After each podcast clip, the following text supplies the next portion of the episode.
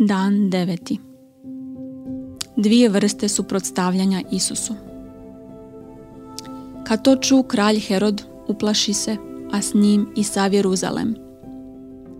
Isus je problem ljudima koji ga ne žele slaviti i izaziva otpor prema onima koji ga slave. Ovo vjerojatno nije ono glavno što Mate ima na umu, ali se od toga ne može pobjeći kako priča napreduje dalje.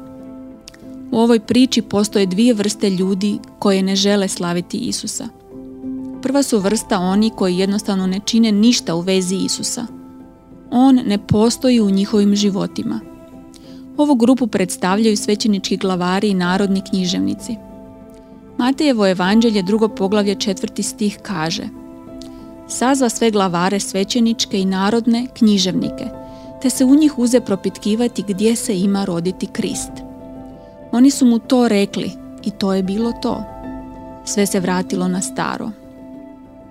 Puka tišina i neaktivnost vođa krajnje je neprimjerena veličini onoga što se događalo. Matejevo evanđelje drugo poglavlje treći stih kaže Kad to ču kralj Herod, uplaši se, a s njim i sav Jeruzalem. Drugim riječima, okolo su kružile glasine da je netko mislio da se rodio Mesija. Strašna je pasivnost svećeničkih glavara. Zašto nisu otišli s magima? Nisu bili zainteresirani.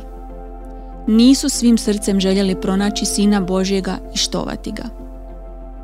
Druga su vrsta ljudi koji ne žele slaviti Isusa, oni koji su duboko ugroženi njime.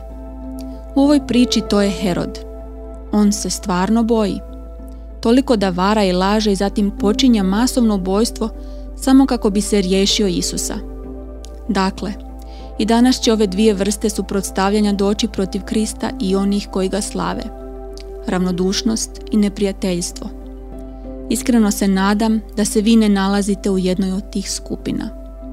S druge strane, ako ste kršćanin, neka ovaj Božić bude vrijeme kad ćete ponovno razmisliti o značenju i cijeni štovanja ovoga Mesije.